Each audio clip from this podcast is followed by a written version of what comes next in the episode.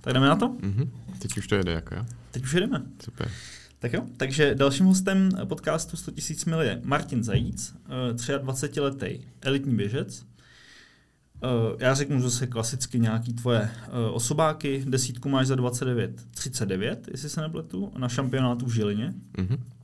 kde si obhájil titul. Obhájil si taky a vyhrál si po třetí v řadě mistrovství republiky v Běchovicích. Mm-hmm. Půlmaraton máš za 1.05.31 a běžel si půlmaraton už v Berlíně, v Barceloně, v Lille, ve Francii a dneska odlítáš do Valencie. Mm-hmm.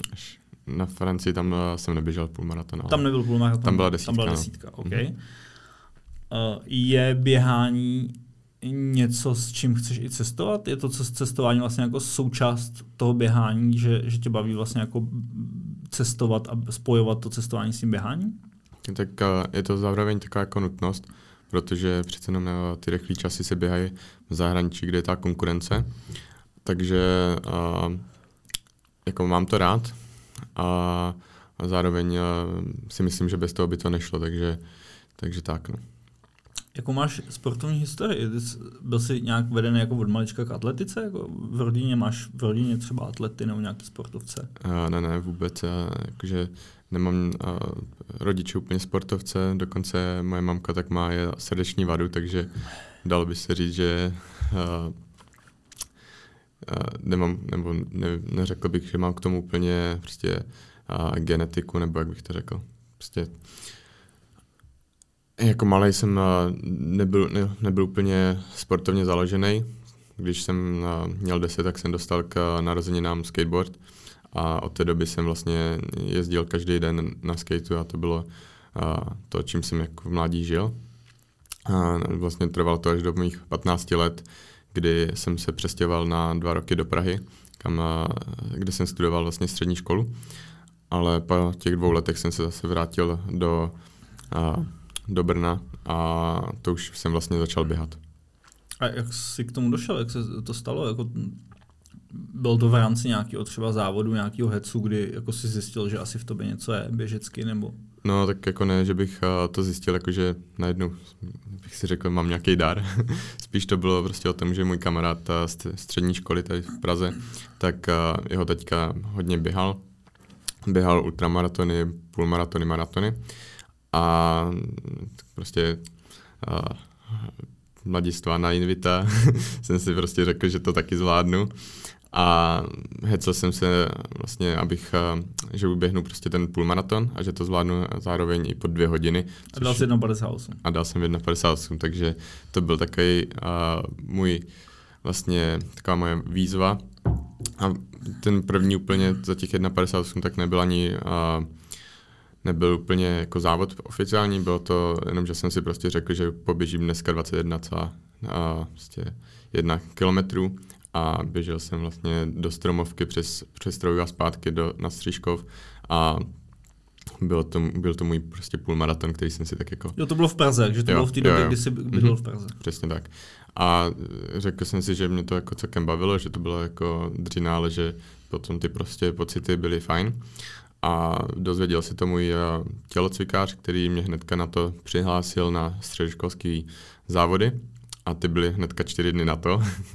Takže jsem běžel vlastně ve Stromovce zase uh, takový závod pětikilometrový a tam jsem běžel třeba čtyři minuty na kilák a úplně zničený jsem tam doběh a jako chytlo mě to od té doby mě vlastně vedl jak ten uh, učitel tělocviku, ten mě ukázal jako základy, ukázal z něj nějaký strukturovaný trénink a pak vlastně další rok uh, Jirka Omoláč, který ke kterému jsem vlastně přešel potom, co jsem se vrátil do Brna.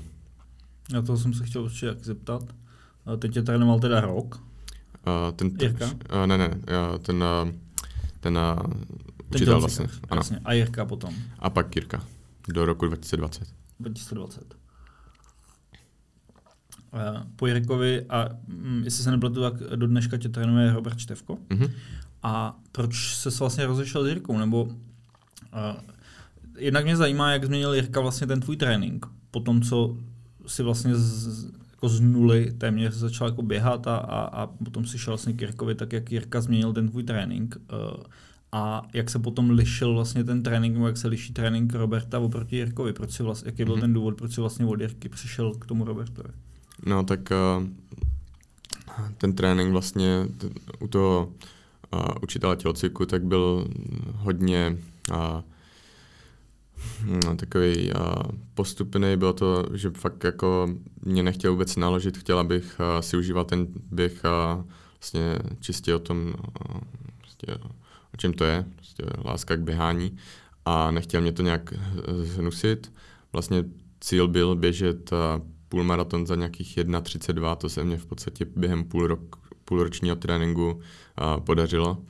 A uh, to bylo jako na tom si myslím hodně super, že mě do ničeho nenutil, když jsem prostě nechtěl jít běhat, tak jsem nešel, ale nebylo to úplně uh, přímo, jak bych to řekl, nebylo to úplně zaměřený na nějaký jako maximální výkon, mm-hmm. spíš prostě trénink a uvidíme, kam to jako povede což jako není samozřejmě vůbec nic eh, špatného, ale eh, jsou jiných prostě způsoby, jak, eh, nebo v té době jsem to tak prostě měl.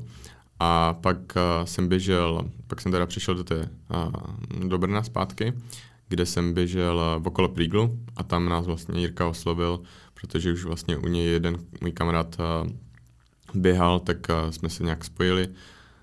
Jirka jako viděl ve mně potenciál, tak si řekl, že jako mě prostě řekne, jestli nechci u něj trénovat a od té doby jsem eh, pod ním začal trénovat a vlastně mnohem mě jako víc naložil tréninkově a ukázal mě, jak to vlastně je v profesionálním sportu, jak eh, on jako žije, co všechno musí dělat pro to, aby byl tam, kde je a tak to vlastně bylo. No a pak uh, jsem stejně jako viděl, nebo já jsem předtím prostě neměl žádnou sportovní historii, takže jako vůbec nevěděl, co to je nějaká běžecká abeceda nebo něco podobného, takže uh, to všechno pro mě bylo hrozně nový a byl jsem takový jako nepolíbený tím sportem. A to tě všechno ukázal Jirka. A uh, ano, a ještě ten můj kamarád, ten uh, Honza Švejnoha, který se kamarádím ještě doteď. A vlastně po nějaké době, když jsem jako začal si uvědomovat, že mě to jako celkem jde, což eh, bylo třeba v roce 2019, dva roky potom, tak uh, jsem vlastně si začal, uh, nebo jsme si nějak jako dohodli, že by bylo fajn jako časem přejít k Robertovi, protože by to prostě bylo pro ten můj vývoj jako lepší. No. A ten, nastal, ten čas nastal vlastně v roce 2020. A ten, jak to vnímáš teď vlastně zpětně, Robert tě trénuje teda tři roky teď, tři a půl mm-hmm. asi, a jak vnímáš ten rozdíl toho tréninku vlastně od Jirky k tomu Robertovi? V čem se liší ty mm-hmm. konkré- vlastně ten konkrétní tréninkový plán? No tak uh, tréninky, pl- plánování těch tréninků je mnohem jako profesionálnější. Ty tréninky u Jirky jsem měl vždycky uh, na týden od neděle, takže pro mě bylo strašně těžké něco plánovat. A Robo mě to vždycky posílal prostě na měsíc dopředu, což uh, vzhledem k tomu, že potom po maturitě tak jsem začal pracovat, tak bylo pro mě strašně důležitý. Mm. A ještě do toho vlastně jsem studoval, takže stíhat všechno a nemít ten eh, plán na měsíc dopředu bylo pro mě uh, náročný. A Robo hodně jako uh, je takový, dá se říct, opatrný a hodně věcí nechává na mě, tak abych prostě přemýšlel nad tím tréninkem sám a věděl vlastně, proč některé ty věci tam jsou a co s tím můžu jako dělat potom sám na místě. Protože když ten trenér tam eh, fyzicky není, tak eh, hodně jako věcí, hodně těch povinností spadá na to atleta. Mm-hmm. A jakože vše, no, obě strany jako měly svý pro a proti a takže tak no. A e, vlastně on ti teda Robert dá ten tréninkový plán na měsíc dopředu, takže ty víš měsíc vlastně, co máš dělat a během toho měsíce uh, si ten plán nějak neupravuješ, jako dodržuješ to fakt jako striktně, anebo je to spíš nějaký pro tebe jako vodítko, ale ty si vlastně se rozhoduješ podle pocitu, že se třeba zbudíš a zrovna se jako necítíš, tak si, to, tak si třeba nějaký tréninky prohodíš nebo tak. Snažíš mm-hmm. se to dodržovat fakt jako striktně? No to, co mě on napíše, tak to odchodím. Pouze Vždycky. pokud, pokud, eh, pokud vlastně bych byl nemocný, tak se to změní, nebo pokud bych tam měl nějaké jako dramatické změny, v tom, nevím, co by se prostě stalo, tak by mě to samozřejmě taky jako upravil, ale vzhledem k tomu, že fakt jako se na to soustředím a chci, aby to bylo naplánované a mělo to hlavu a patu, tak uh, to všechno dodržu. Jediný, co tak uh, vlastně já upravuju, tak je, že si buď přidám uh, druhou fázi, což je prostě klus, a určuji si vlastně, v jakém tempu jdu ten klus, takže když se cítím dobře, tak jdu rychleji, když se cítím hůř, tak jako samozřejmě zpomalím. Mm-hmm. No a potom ty samotné tréninky, tak uh, já vím, že on mě to napíše tak, abych uh, to vždycky odchodil, takže se v podstatě nestalo nikdy, že bych uh, ten daný trénink neodchodil, mm-hmm.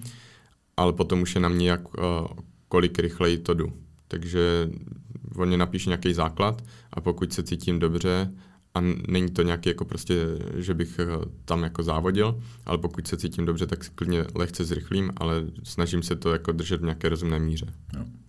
A uh, seš ten typ, co že vím, že spousta běžců, uh, i elitních běžců, běhají samozřejmě intervaly, fartlek a takové věci, če musí, ale že to vlastně jako nemají rádi. Seš, jako máš to, baví tě intervaly, nebo tě baví spíš ten objem? Baví tě jako ta jako dynamika v tom běhu, anebo jsi radši spíš takový ten jako pocitový běžec, že běžíš prostě jako uh, vytrvalostně a jsi v té hlavě?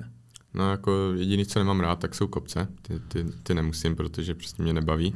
Ale jinak jako v podstatě všechno ostatní mě jako baví, protože já mám rád jako celý ten proces od toho plánování přes samotný jako provedení těch tréninků až prostě po, to, po to vyhodnocování a ty závody a tak, takže mě to baví cel, jako celek, že to někam postupuje a vidím nějaký progres a to je, to je vlastně všechno. No. Jasně. Takže není to, dá, nedá se říct, že by to bylo jako jedna věc, ale je to celý ten celá ta škála těch věcí. Jak často se s Robertem třeba potkáváte?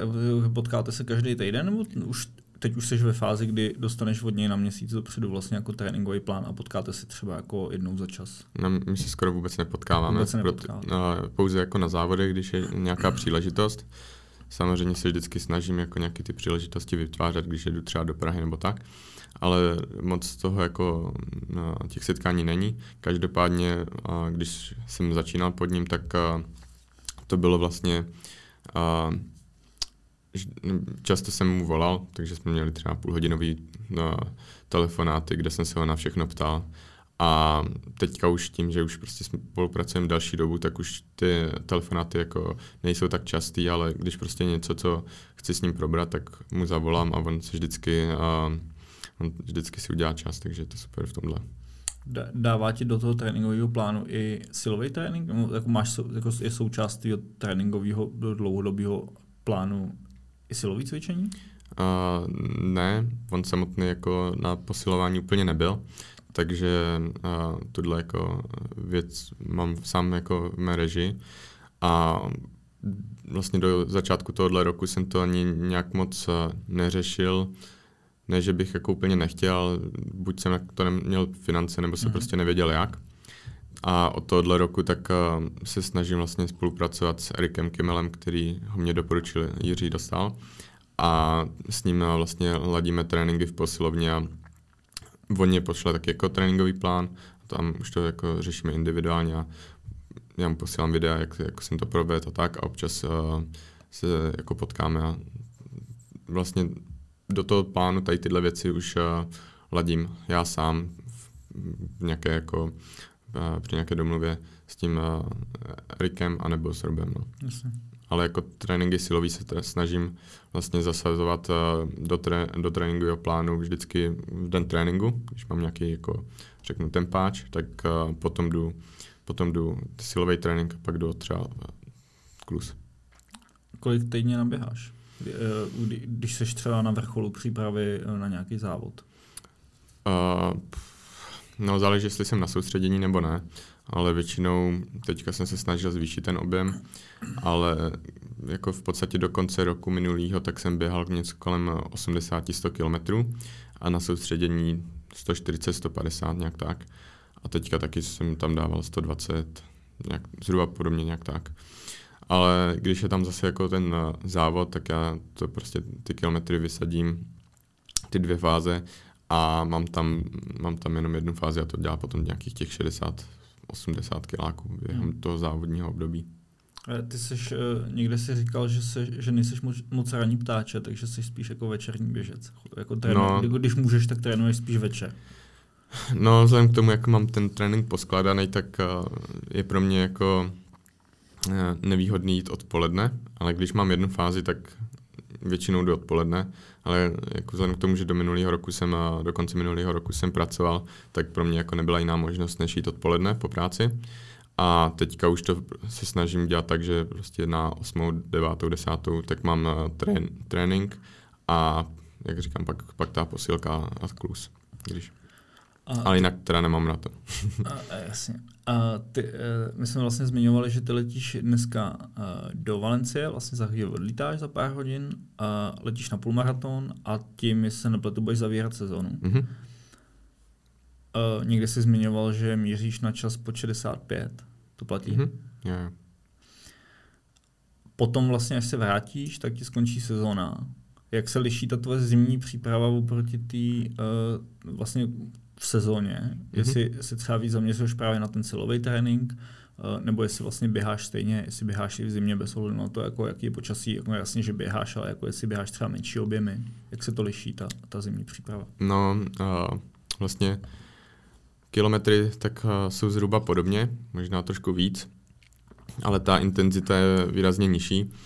Skládá se vlastně ten zimní trénink uh, primárně z tempáčů, dalších intervalů, a potom vlastně tam mám kopce, fartleky a je tam právě jako chybí tam třeba ta dráha, kdy chodím, já nevím, v létě chodím nějaký třístovky, čtyřstovky a tak, tak tam je to primárně třeba maximálně tam mám 300 metrů do kopce, a, nebo ty tempáče jsou a, výrazně delší než v tom létě, kdy tam chodím jako 12 kilometrový tempáče, teďka v zimě většinou mám těch 16 kilometrů a je to prostě nižší intenzita.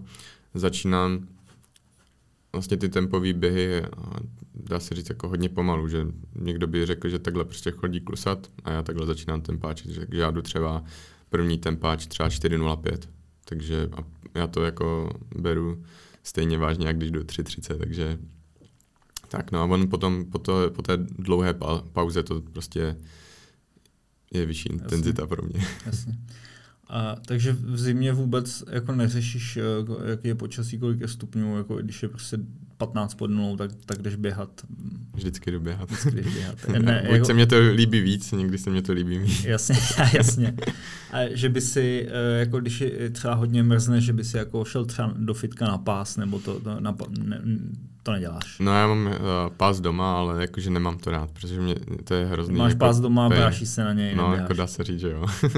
ale prostě venku je to příjemnější, ten čas se plyne plní jinak, je tam méně jako distrakcí, nebo jak bych to řekla, a prostě je to příjemnější. A i ten chládek je prostě lepší na ten výkon. No, když je tam ve fitku, já nevím, 25 stupňů, ten vzduch se jako nepohybuje, hmm. tak i ta, prostě, ta tepovka jde výrazně nahoru. Hmm.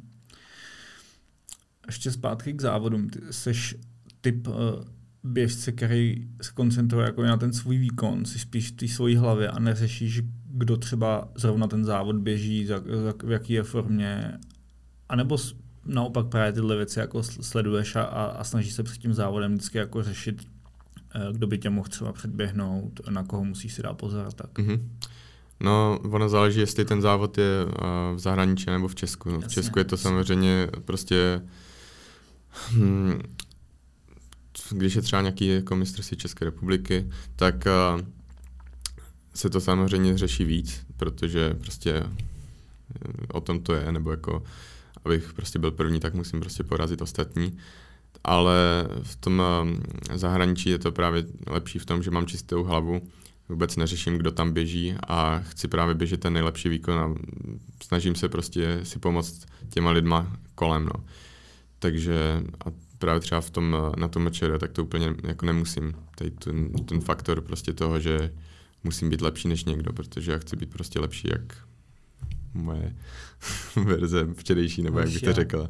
Přesně tak, takže já se snažím vždycky běžet ten nejkvalitnější výkon a jestli to stačí na vítězství, to už potom dá situace. Jasně. má, máš, zařazuješ nějak do té přípravy jako psychickou přípravu? Je to jako součást toho, že třeba máš, zařazuješ nějaký meditace nebo já nevím, nějaký, nějaký prostě, samozřejmě asi předpokládám, že spánek, ale jako jestli se vyloženě soustředíš i na psychickou přípravu, anebo jestli to je něco, co vůbec jako neřešíš? Mm, tak jako samozřejmě, když, když klušu, tak jsem hodně ve své hlavě, takže jako přemýšlím nad tím, jak poběžím a jak to jako naplánu, tak aby to vyšlo a tak. Ale samotnou jako nějakou, že bych měl sportovního psychologa nebo něco takového, nějakého kouče, tak to nemám. Co strava? Eh, nemyslím teď jako v závodu nebo okolo závodu, spíš, spíš jako z dlouhodobého hlediska, jestli, jestli řešíš vlastně jako, což předpokládám, že řešíš nějaký makroživiny, mikroživiny a tak dále. Mm-hmm jak moc striktně? A jestli to je třeba součást něčeho, co, s čím ti pomáhá i Robert v rámci té přípravy toho tréninku, anebo jestli to si řešíš sám. Já jsem někdy četl, že ty snad máš jako mezi koníčkama i vaření, tak mm-hmm. jestli asi hodně i vaříš sám. Jo, tak já rád vařím a já jsem hodně jako, nebo mám rád prostě kvalitní uh, suroviny, jídlo a tak, takže je to pro mě jako určitě důležitý, ale vzhledem k tomu, že prostě dvakrát, někdy třikrát za den trénu, tak je strašně těžký do, dojít všechny ty kalorie, takže někdy se stane prostě, že, že si dám prostě mekáč nebo něco, ale to rozhodně lepší, než abych prostě hladověl, takže snažím se to mít jako, jako vybalancovaný, co nejvíc zdravých věcí a když tam prostě je něco méně zdravějšího, tak si z toho rozhodně nedělám hlavu ale Robo mě s tím eh, nepomáhá. Je to určitě oblast, ve které bych se mohl dál jako vzdělávat. A t- takže když si dáš třeba mekáč zrovna, nebo nějaký jako fast food, něco fakt hodně těžkého, cítíš potom uh, na tom následujícím tréninku, ať už je to třeba večer nebo další den ráno, cítíš Cítíš to vlastně jako pocit? Vůbec. Ne, vůbec. Vůbec necítíš, že si... mekáč si nedávám před tréninkem těžký, maximálně, jasně, jasně, jasně. maximálně před nějakým klusem, ale... A že by si zdal večer mekáč k večeři a další ráno šel běhat, jako to, tak to, ne, to neděláš. No, tak třeba jednou, když jsme před Běchovicama minulý rok, tak uh, jsem tam byl právě s tím kamošem s Honzou Švejnohou, nebo to bylo před ještě, to je jedno. Každopádně jsme dali uh, nějakou Ázii, nějaký pataj nebo něco se závitkama a pak jsme šli ještě na, na Plzeň s Hermelínem nakládaným a v pohodě. Den před závodem. Jo, takže... A na závodě si vůbec nepocítil, že by, že by, no, bylo tě, že by se tě běželo hůř, že by tě bylo těžko? Ne, ne, ne, to bych musel jít přímo před tím závodem, ale to mám striktně daný právě, že já jako mám definovaný, co si dám před závodem přesně, takže si ze mě potom dělají lidi srandu, že když mám závod v 9 ráno, tak že, že jim prostě ve 4, ve 4 hodiny a ráno rýži, no, takže... Takže takhle to jsme mohli někdy vyzkoušet, že by se snad spal třeba Big McMenu a hned potom by si šel dát desítku. Za kolik by si zaběh? No. Jako zajímalo, jestli by si, jako, jestli bys se přiblížil tomu svýmu času, anebo jestli jsi byl úplně mimo. Tak záleží, kolik hodin předem. No, no hned. hned? Kdyby si sněl Big Mac menu a hned Ale já mám právě definovaný, že musím mít uh, před závodem vždycky uh, 200 gramů neuvařené rýže, takže zhruba, já nevím, kolik to je, 600 gramů uvařené, 5 hodin před závodem, pak 3 hodiny před závodem Maurten, 320 drink mix a pak 40 minut před uh, závodem si dávám gel. Máš po každý tak? Jo, takhle vždycky. A funguje ti to? Očividně. Jo. A právě jsem mě, jako teďka jsem ještě doplnil vlastně poslední půl rok ten Maur, ten, ten gel, že se snažím to, to nejvíc vymaxovat, tu, tu stravu, aby mě zároveň nebylo ale blbě. Takže já dřív uh, jsem měl s tím celkem problém, že jsem si dal nějaké jídlo, šel jsem 6 hodin později jako běhat a bylo mě blbě. A teďka vlastně poslední rok, dva se snažím uh, trénovat ten žaludek tak, aby když si dám něco prostě tak, aby mě nebylo z toho blbě. Takže teďka zatěžuju třeba nevím, hodinu nebo těsně před klusem si dám banán nebo chleba a jdu běhat a cítím, že jako nejsem úplně, že, že jsem si něco dal, ale terénu prostě tak to zažívání, aby mě nebylo potom a, blbě v tomto hmm. hmm. závodě. Jsi fanoušek dobré kávy.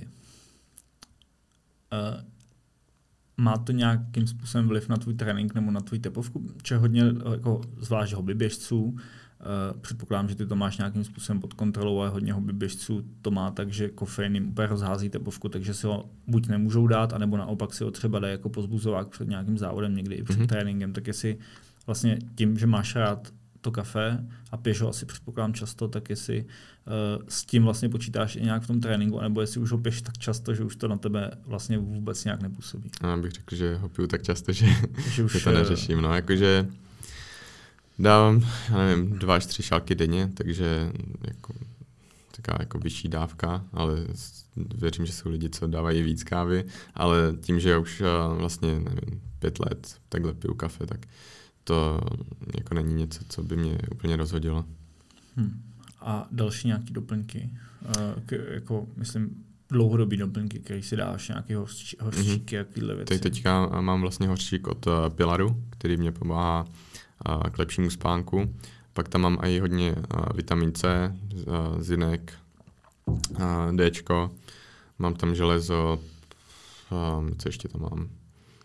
Mm, magnesko, ještě jiný a kyselinu listovou, ještě prášky na alergie, takže jako Hodně bylo, tak, no, no, tak ne vždycky všechno, ale třeba teďka po těch Bychovicích, tak už jsem cítil, že mě, jako na mě něco leze a ona hrozně jako ten závod uh, sníží tu imunitu a cítím, že třeba po závodě mě bolí, začne bolit v krku, mm-hmm. jak si tam prostě třeba vydám a tak. A dost jsem měl problém, že jsem uh, zazávodil a hnedka jsem potom onemocněl. Takže teďka si dám třeba 5 eh, gramů C s D a s tím zinkem a takhle to beru třeba tři dny a jako poslední jako dva měsíce, no, ne, prostě půl rok, co to zkouším takhle, tak mě to dost pomohlo a díky tomu můžu mít konzistentní trénink bez výpadků, mm. což je jako super. Je super.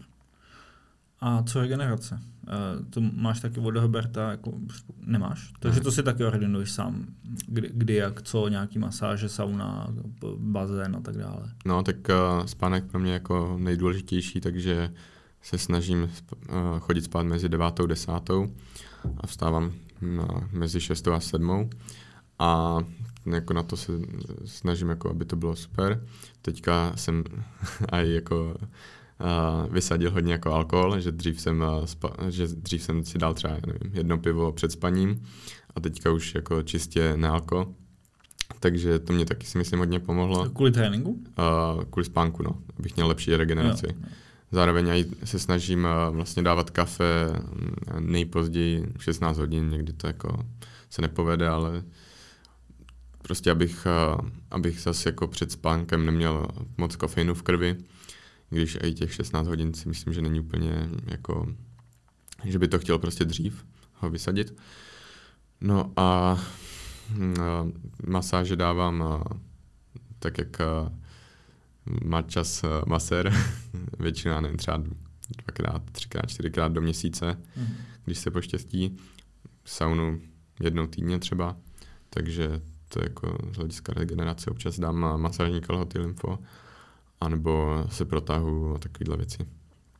Co, co, co zdraví? Se, eh, trpěl jsi na nějaký, nebo trpíš na nějaký zranění? Máš nějaký jako zdravotní problémy, které musíš jako řešit, brát třeba nějaké léky nebo něco takového?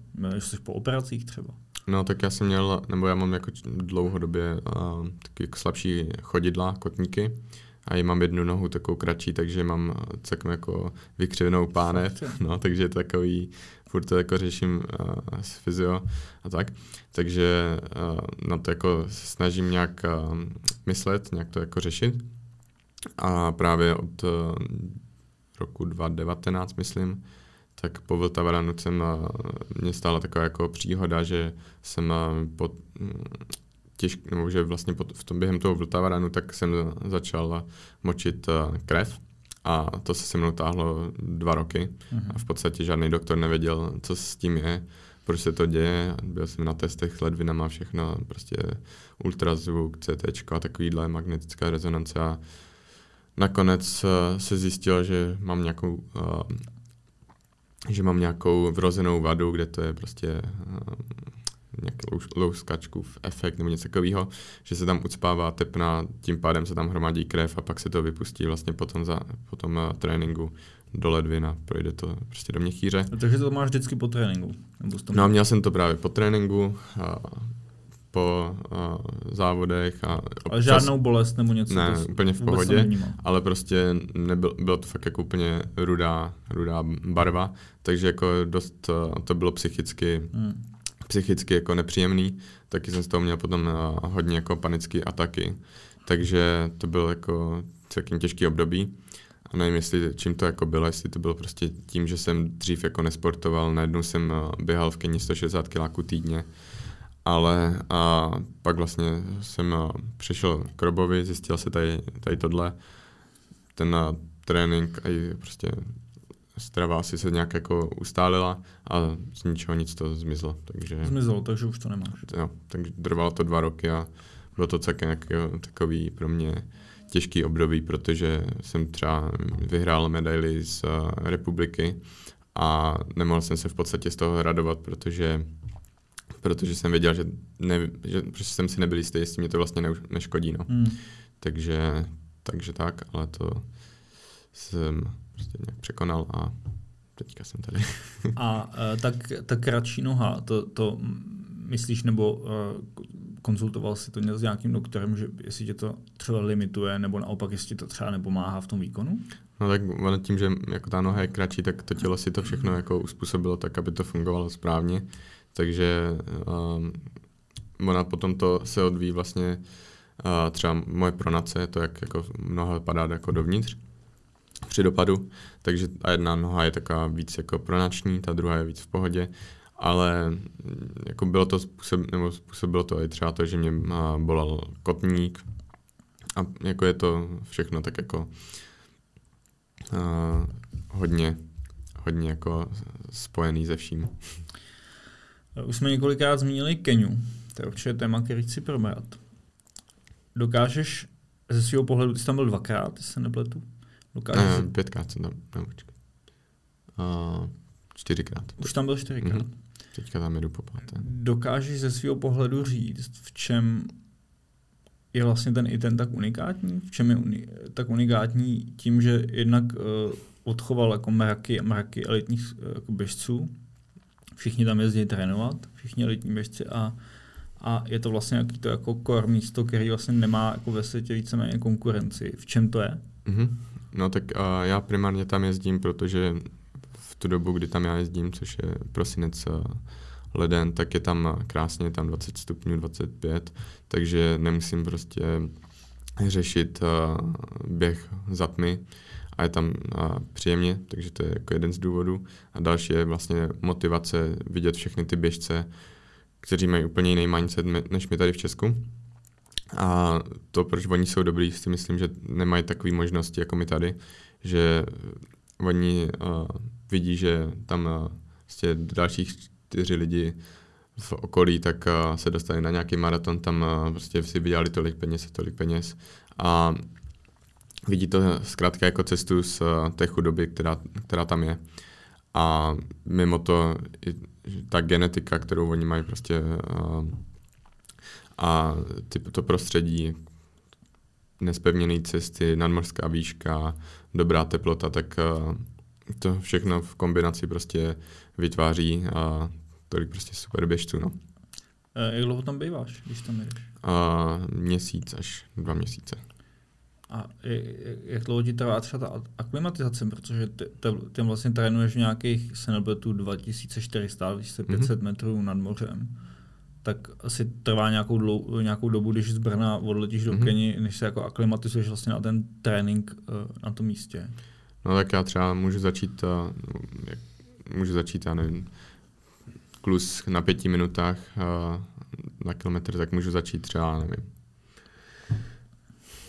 125 tepů, 130 a tam jde hnedka právě hezky vidět skrz tepovku, že mám o 10 tepů víc, takže upravím tempo, aby bylo pomalejší a já se dostal do stejné zóny nebo do stejné úrovně a když úroveň a tu trať jako držím stejnou, tak jde vidět hezky, jak se to tělo prostě přizpůsobuje a trvá to zhruba týden až dva než si jako zvyknu, ale jako ten trénink je tam vždycky jako těžký. Hmm. Takže tam prostě 3, 30 na kilák není stejný jak tady 330. Jasně.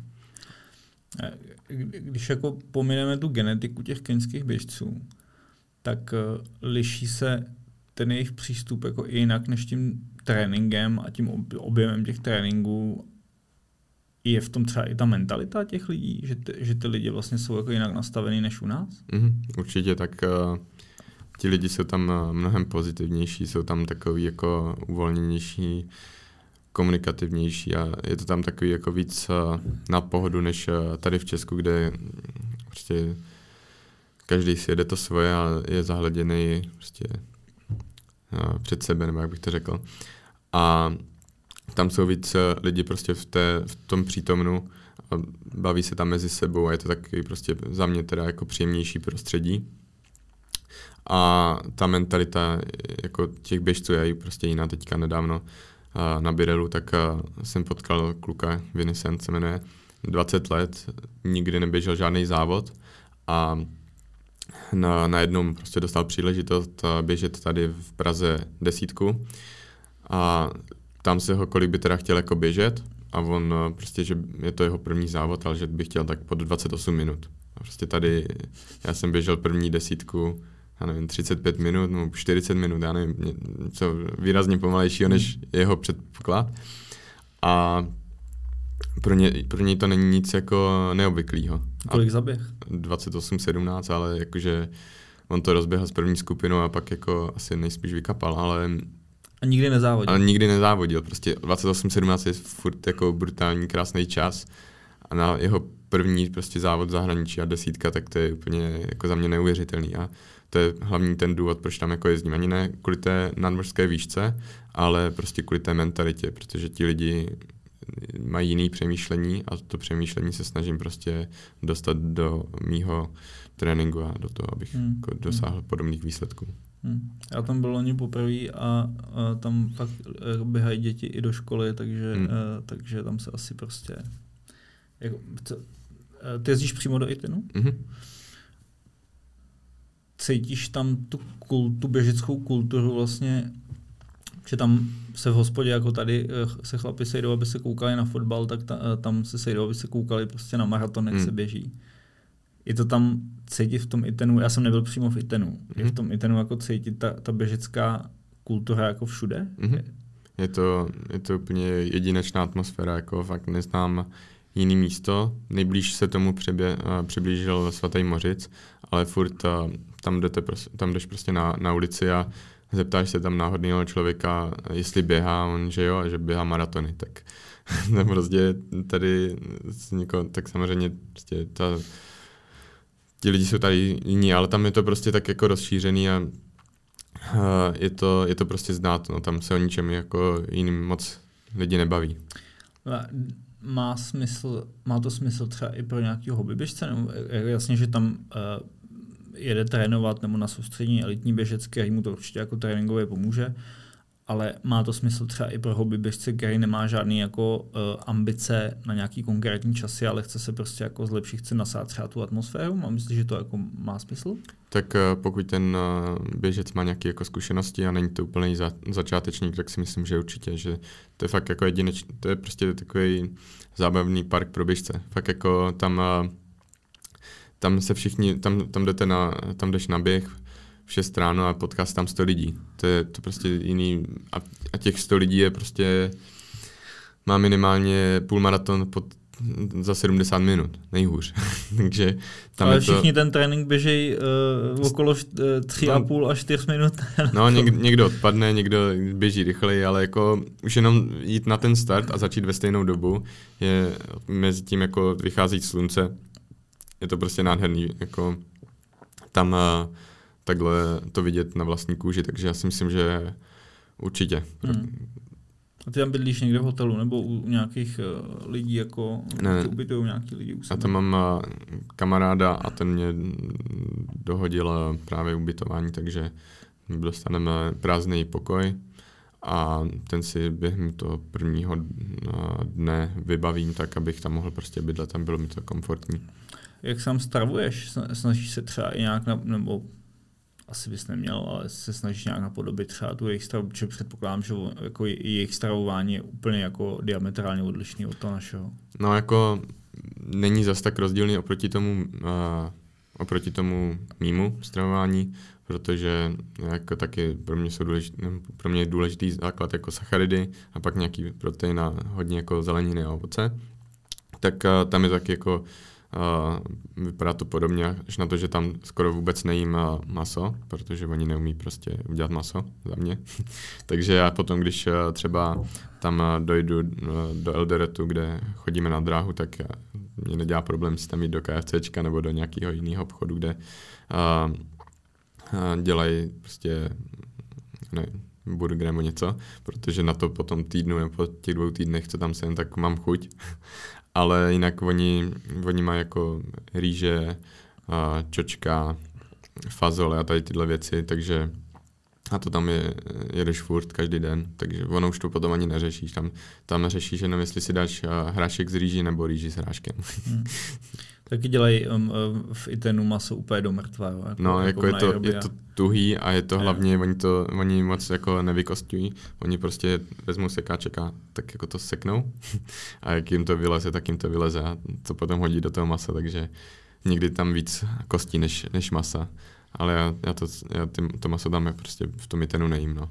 Ale máme tam právě takový podnik, kam chodíme jako každý den v podstatě na oběd a na večeři oběd tam, nebo prostě to jídlo tam stojí třeba 50 korun, takže pro mě jako vzhledem k tomu, že nejsem úplně jako olympionik nebo nějaký uh, úplně zase tak jako na vysoké úrovni, takže pro mě jako dobrý, že já nemusím si to jídlo připravovat a můžu se věnovat něčemu jinému, třeba spánku. A nějaký problémy jako zaživací jsi tam neměl? No, poslední, poslední, poslední Keniu, jo, to jsem si ke konci už uh, vlastně jsem měl každou chvíli jet. A říkal jsem si, že už jsem jako, že se mě tenhle rok nic nestalo, že jsem už uh, nesmrtelný, tak jsem si na ulici dal páreček. A bylo v pohodě, další den jsem šel trénink, úplně krásně jsem je běžel, tak jsem si řekl, že den na to jsem šel zase do restaurace a tam jsem si dal zase párek a z toho se mě teda udělalo na týden blbě, no, že jsem fakt jako, to bylo hrozný. A mhm. hlavně jsem ještě cestoval do Česka a po čtyřech dnech, co jsem to měl, tak se mě udělalo jako dobře. Na letišti jsem si dal nějakou eh, věc, já nevím, kysedy s hranolkama ještě s nějakýma prostě to kořeněnýma. Dojel jsem domů a znovu, takže prostě... A jak tě to, vy, jako, když jsi takhle třeba dva týdny mimo, jak tě to vyřadí jako z formy? Se, jako, vrátíš se pak, začít ti pak prostě dva, tři dny a jsi jako zpátky? No, člověku se... to nepomůže, no. takže není to, není to dobrý, ale to se jako někdy si člověk zase od, odpočne, takže to taky Takže tak, no. A e, dokážeš říct, že ta Kenia vlastně jako i dlouhodobě, i když seš pak, když trénuješ pak v Česku, že jako změnila nějak ten tvůj trénink, že ti, že ti to nějak pomohlo vlastně i do toho tréninku tady? No tak uh, hodně jako probírám uh, tam s místními, jak, jak trénují, jaký mají vlastně po, pohled na ten samotný běh a jako ani, ani ne jako úplně přímo trénink, ale spíš jako nějakou tu filozofii toho, toho běhání, toho, jak jako přistupovat k závodění a tak. Takže to, je, to jo. A něco konkrétního, co, co si třeba, jako, co tě vlastně naučila až Kenia, že předtím si třeba něco dělal buď špatně, anebo že si prostě v něčem udělal jako výrazný progres díky tomu, že jsi něco naučil v té Keni? Tak uh, třeba hodně jako dbát na pocity a dost přemýšlet nad tím, jak se člověk cítí a podle toho potom uspůsobovat ten samotný trénink, takže oni jsou takový, že prostě... Takže vlastně ta mentální stránka. Mm-hmm, přesně tak. Jaký jsou Keniani obecně jako lidi? Já předpokládám, že se tam hodně baví s těma Kenianama. Jsou, jsou to jako skromní lidi, skromní milí lidi, nebo protože zase jako z, z takového toho turistického pohledu uh, může spousta lidí vnímat tu Afriku jako dost negativně po různých stránkách. Mm-hmm. Či nějaký rizika tam samozřejmě jsou, že je tam vyšší kriminalita a tak dále, ale jako přímo v tom Itenu máš, můžeš říct, že máš pozitivní zkušenost s těma lidma? Přímo, přímo v Itenu, jako tam se vůbec nebojím o to prostě, že by se něco stalo. Tam oni obzvlášť, když uh, jsi běloch, prostě Evropan, tak oni uh, tě prostě uctívají a přistupují k tobě jako dost jinak. A jinak jako prostě Keněni jsou takový extrovertní, a komunikativní a, uh, vždycky se s nima dobře prostě mluví. Takže takhle jako na ně uh, mám jako pozitiv, mám s nimi pozitivní zkušenosti. Co tak jako je horší, když uh, potom jdeme třeba do toho Eldoretu, jako prostě větší město, tak uh, jsou častokrát takový jako uh, hodně se vnucují, nebo jak bych to řekl, že třeba tam se jezdí v Matatu, což je takový malý aut, nebo takový autíčko prostě, kde se vezme, kde, kde se, jako se normálně jede v osmi lidech, ale třeba běžně ve 12 a to tam je místo hromadné dopravy, tak oni vlastně v tom Eldoretu, tam je několik firm, tak oni vždycky a, tě tam chcou na, naverbovat do toho svého auta, aby naplnili auta a mohli jet. No a tam, tam je to dost takový jako a, kontaktní, že přijde k tobě bodec, řekne pojď jeď s náma a přiběhne jiný z jiné firmy a ten se snaží jako přesvědčit nás, aby jsme jeli s ním a je to takový zač- a ten, tam o tebe beru. Jo, jo, a je to takový jako dost nepříjemný. A nebo jednou jsme byli na Mount Algon a když jsme se vraceli, tak to už byl večer, tak jsme tam seděli uh, vlastně v tom matatu. Čekali jsme na lidi, než se něco koupí v uh, obchodě a začali se tam chomítat prostě nějací mladí lidi, já nevím, kolem 20-30, co tam šňupali ten lepidlo a byli jako dost nepříjemní, takže to jsem se celkem bál. Ale jako takhle v Itenu jako jsem nikdy neměl problém. Hmm. Máš nějaký zajímavý zážitky tam odsud? Já jsem někde zaznamenal, že jsi tam měl nějaký problém snad s policií. Mm, ne, ne. Ne? o tom bych nemluvil. OK, a nějaký jiný, nějaký jiný zážitek, něco, co ti utkalo v paměti? Ty jo. Nevím, no. Třeba z první Keni, kdy jsi tam vlastně byl jako nováček, teď už tam je jsi jako ostřílený Kenian, ale jako když jsi tam byl poprvé, jestli jsi tě něco jako vyloženě překvapil, jestli jsi tam zažil něco jako zajímavého, na co vzpomínáš? Tak tam je plno zážitků, jako mě, mě nenapadá teď nic specifického, tam je to prostě, tam je to zážitek každý den, takže, takže tak, no. okay. Eh, z Česka nebo obecně z Evropy, co vím, tak se eh, často když se nejde do Keni, tak se to nahrazuje třeba Livinem, se jezdí čas, často do Livině. Ty jsi tam byl taky, jestli se nepletu. Kromě toho, že tam, předpokládám, není tam mentalita, není, není tam ta komunita těch, běžická, ta kultura tam není taková jako v té Keni, tak z hlediska těch podmínek, které tam jsou pro ten trénink, dá se to k té Keni jako přirovnat? Je to, dá, dá to dá, vlastně nahradí ti to tu Keniu? No je to úplně o něčem jiným, jakože do Livině je to spíš jako primárně kvůli té nadmorské výšce, ale je to tam jako samozřejmě krásný, ale je to prostě Evropa, mm, ta mentalita, nebo obecně prostě není to tolik oběhání, to už spíš ten svatý mořic, kde se z, jako potkávají ti nejlepší prostě z Evropy, ale prostě to, to ta Kenia je v tomhle prostě jedinečné, že možná tak Etiopie nebo Uganda bude podobná, s tou mentalitou, ale a, prostě Livigno, jako je to tam fajn, ale není to prostě stejný, no. Hmm. Takže jako když jsi na soustředění v Livinu, tak, tak nemáš potom pocit, že, že vlastně díky těm podmínkám se nějak výrazně posunul? Ne, tak ona, jako třeba můj trenér, tak uh, zastává názoru, že v podstatě ani nemusím nikam jezdit. A jediný, co je důležité pro mě, tak abych měl uh, trénink bez výpadku, takže to můžu prostě dělat i doma ale jako když člověk hledá každý uh, způsob, jak se zlepšit, tak uh, mu určitě tady tyhle soustředění pomůžou. No. Tvoje uh, hlavní disciplíny jsou desítka a půlmaraton? No, spíš pětka. Pětka. Pětka. pětka. Uh, míříš třeba do budoucna i jako na maraton? Je, je, to, je to nějaká distance, která tě jako zajímá? Nebo protože maratonu ne, nezávodíš, mm-hmm. jo?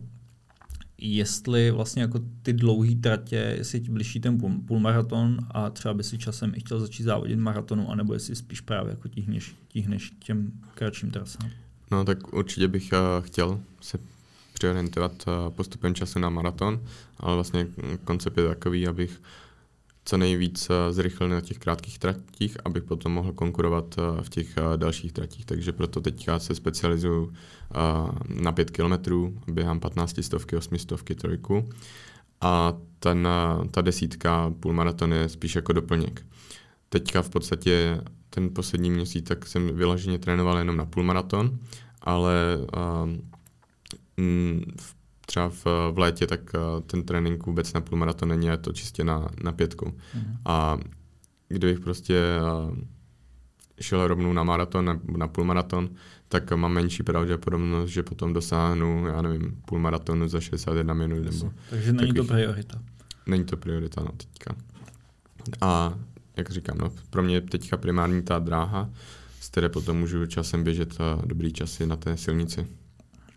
Vlastně i na jaře, tak tam mám sice půlmaraton, ale není to tím, že bych se na něj specializoval, ale protože vlastně v, let, v zimě tak nabíhám ten objem, dělám tam hodně ty tempáče a tak, tak potom se z toho dobře jako běhají tady tyhle další tratě, ale není to nějak, že když se mě to nepovede, tak je celá sezóna jako blbě, ale je to prostě jeden jako krůček k tomu běžet potom dobrý, dobrý závody na pětku. No. Hmm.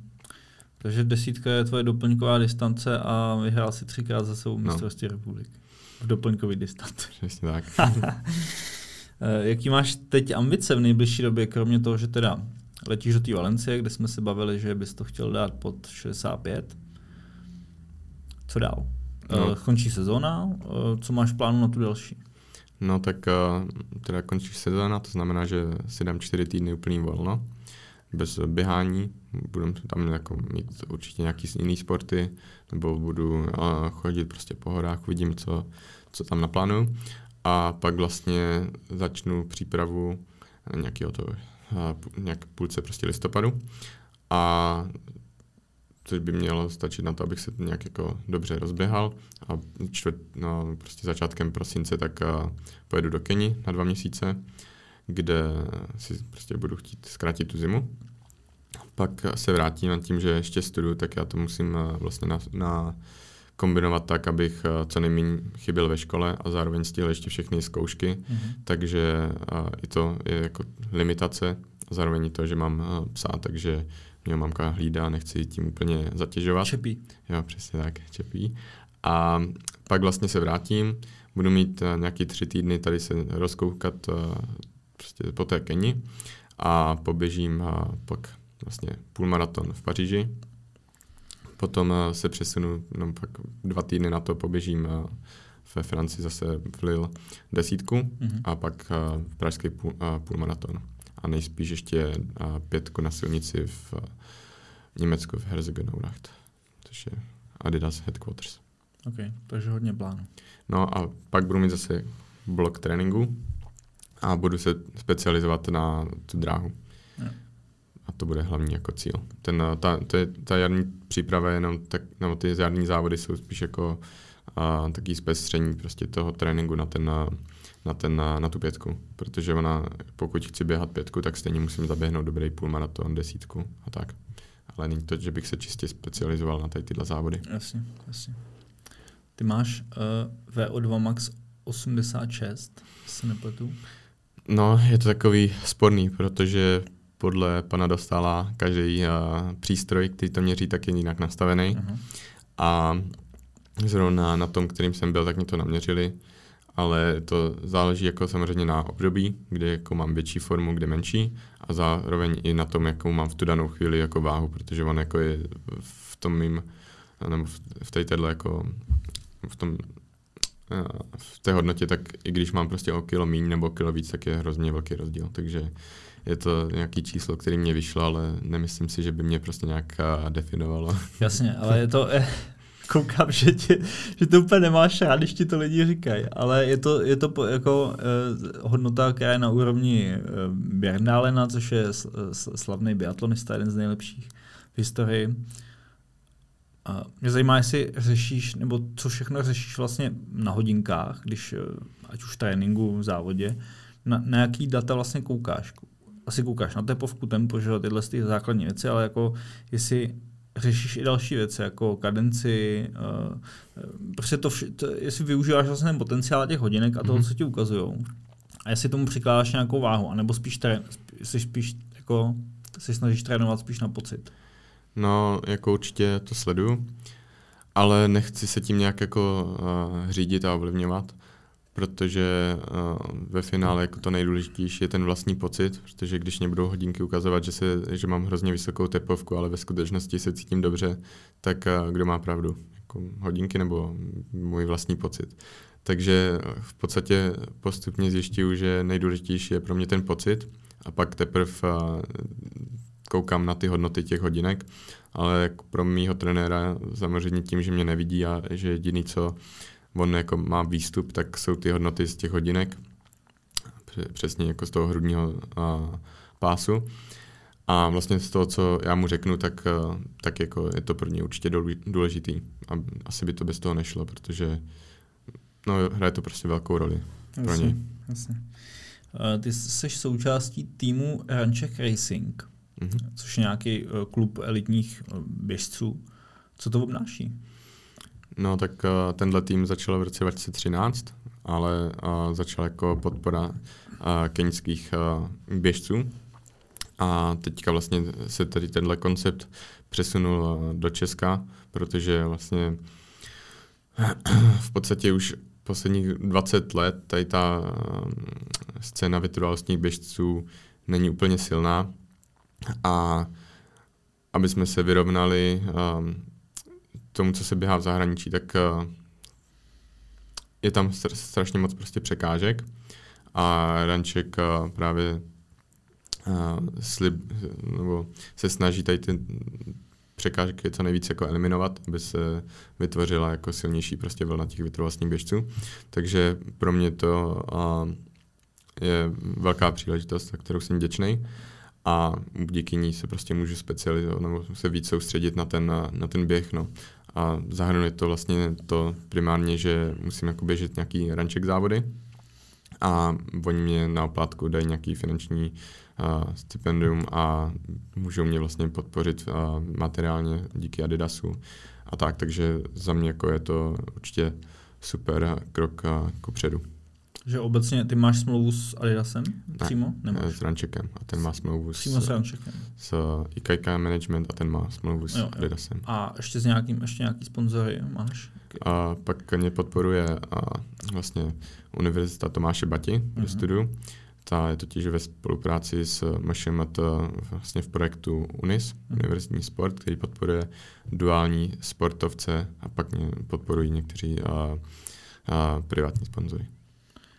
A e, po, e, předpokládám, že máš e, vybavení, že, že si asi nemusíš úplně řešit jako oblečení boty, že jo?